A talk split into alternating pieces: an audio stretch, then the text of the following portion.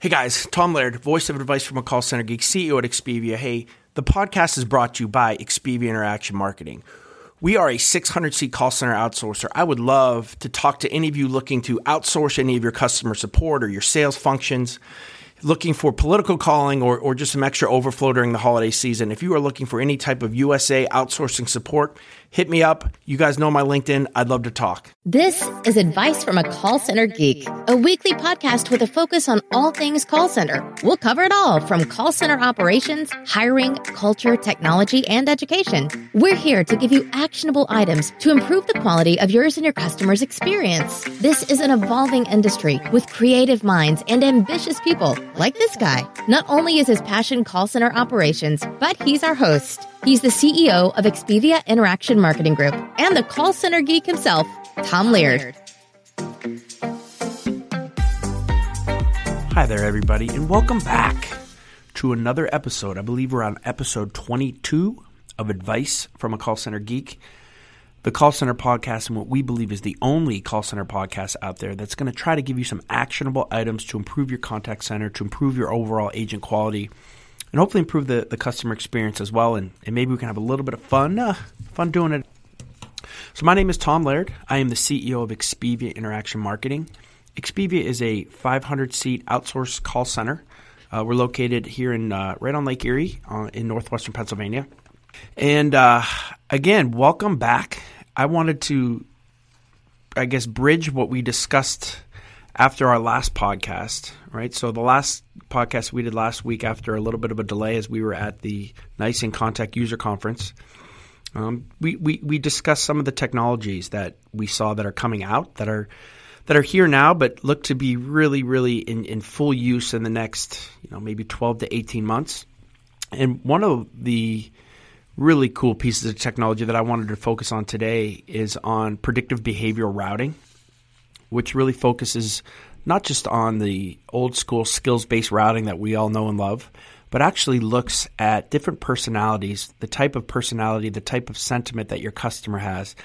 And instead of matching it to a numbered skill, right, match it to the personality that most fits what that customer is looking for, right? Sounds kind of like science fiction, but it's uh, it's pretty cool, and it's uh, it's a technology that is out there and I wanted to, to kind of talk a little bit more about that because I think it's it's so super cool.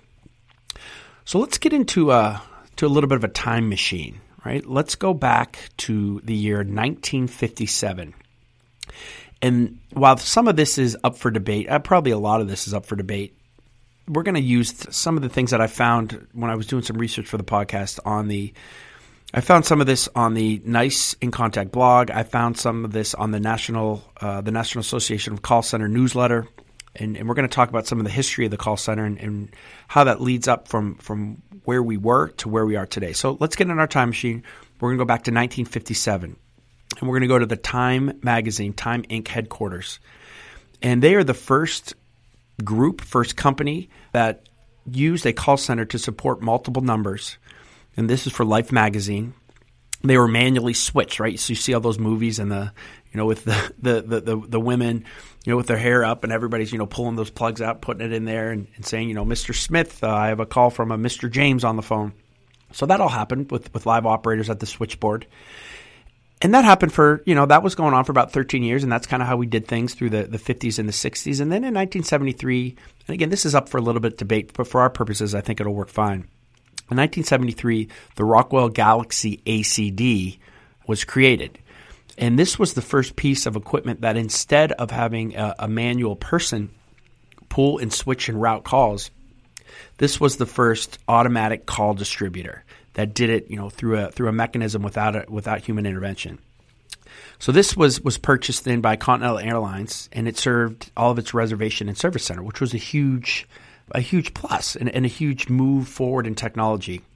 So over the next 20 years or so, the popularity of the ACD right grew, and, and everybody started to kind of have some of these these big boxes right put into their their call centers, put into their businesses. But you know these rules based rule rule excuse me rules based uh, routing algorithms that enabled the ACD really didn't see any significant changes during that time. So, you know, really the math, the technology kind of stayed the same, got a little bit smaller, got a little bit faster.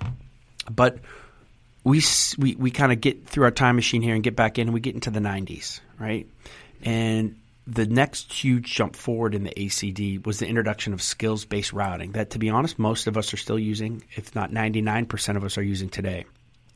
So, skills based routing basically requires agents to be grouped according to skills, right? And those skills could be things like product knowledge, you know, some type of advanced skill that they have. So, most of us, or a lot of companies, then use the IVR, right, which is a new piece of technology more in the 80s, 90s, to then route these calls to specific agents based on the qualifications in the IVR. So, you know, this ACD, you know, basically now allowed now rules for the caller to be grouped and sent to the best qualified agent group. So, pretty big, uh, pretty big advance. So again, about a 20 year gap, 15 year gap from the 90s to, to kind of when we got to the mid 2000s into 2010. And everybody started in the mid 2000s hearing about big data, right? And to, to, be honest, most people had no idea what big data means. But big data basically is taking all the information that we're not using. So look at when, when a call comes in, how much information we have, you know, from that customer. And, and not even talking about just their name and address, but how their voice is, how their tone is. You know, every little piece of information that we can take from a customer, we started to be able to utilize. So we started to, you know, take this big data. We started to use this for analytics. We started to use this for personalization strategies. And through the last even couple years, and I would say the last year, you know, we've we've now taken analytics to another level.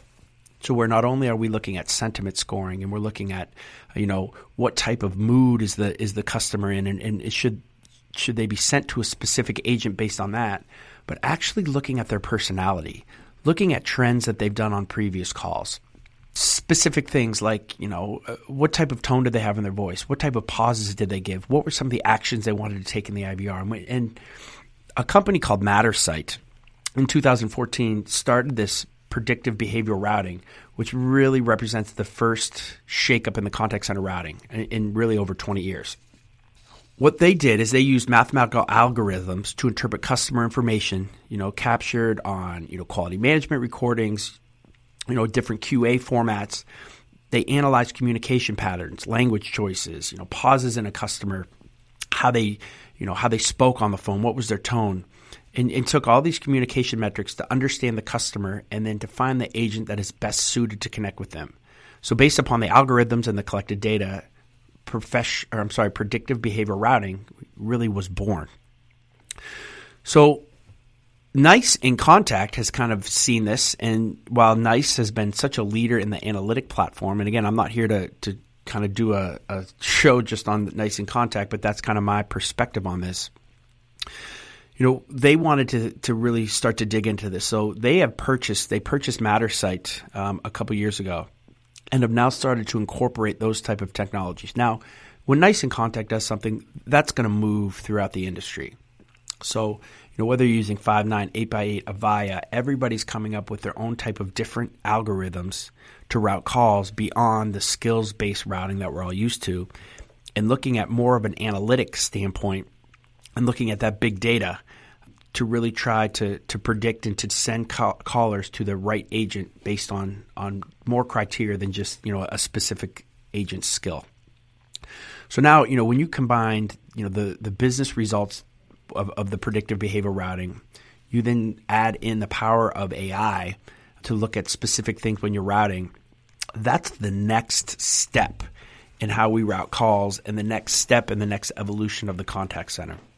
So let's just take a look back and, and kind of recap that for a second. So, you know, we went from the 50s of, of manually switching calls with, with switchboard operators to the 70s of having the first automatic call distributor or ACD. And then we went to the 80s and the 90s where we said, you know, that's great that we're routing calls, but how do we have more intelligence into that? So we, we, we came up and the, the industry came up with skills based routing. So now we're taking that next step in, in looking at AI and looking at speech analytics and looking at all that kind of big data information, figuring out what customers really want, how they really behave. And you know what they do here is they break them into seven or eight different personality traits and personality types, and they do that you know with your reps as well. And so, you know, when, when somebody calls in, maybe, and, and I'm going to use a bad stereotype here, but let's just say from like New York City, right? Which is, you know, normally they're right to the point. They just, they don't want any frills. We can then match them, right, to an agent that understands that type of personality and can get right to the point, get them the information they need, make that customer happy where you might have a customer from another part of the United States, maybe, you know, again, bad stereotype, but let's say down south where they're maybe it's a little bit more laid back and they want to be a little bit more conversational. Well, you wouldn't want to route that to that, that person who's kind of strict and, and right to the point, right? You want to route that to another to another one of your agents that can kind of match that same type of personality.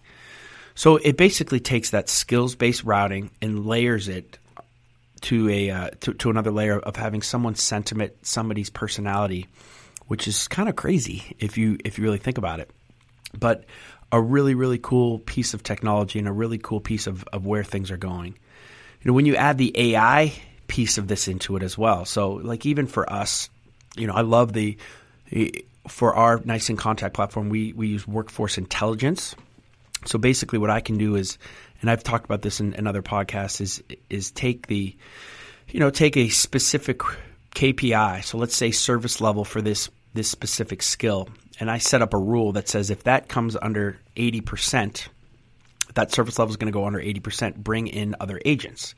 Well, that's cool, but you know, it's only going to do that after my service levels dipped. But now getting into AI and getting into patterns of, of, of call length and patterns of how long things are in the IVR and, and learning your business unit, it can now in, in, in start to predict when service level is going to drop below 80. And I'll tell you what, Avaya was a leader in this um, in the mid 2000s, but now in contact and a lot of these cloud telephony providers are, are really taking it to the next level with AI so that when calls come in, and you have 10 agent staff, but it sees that there's five calls in queue, it's going to do the math and predict that, you know, when that fifth call comes in, your service level is going to drop.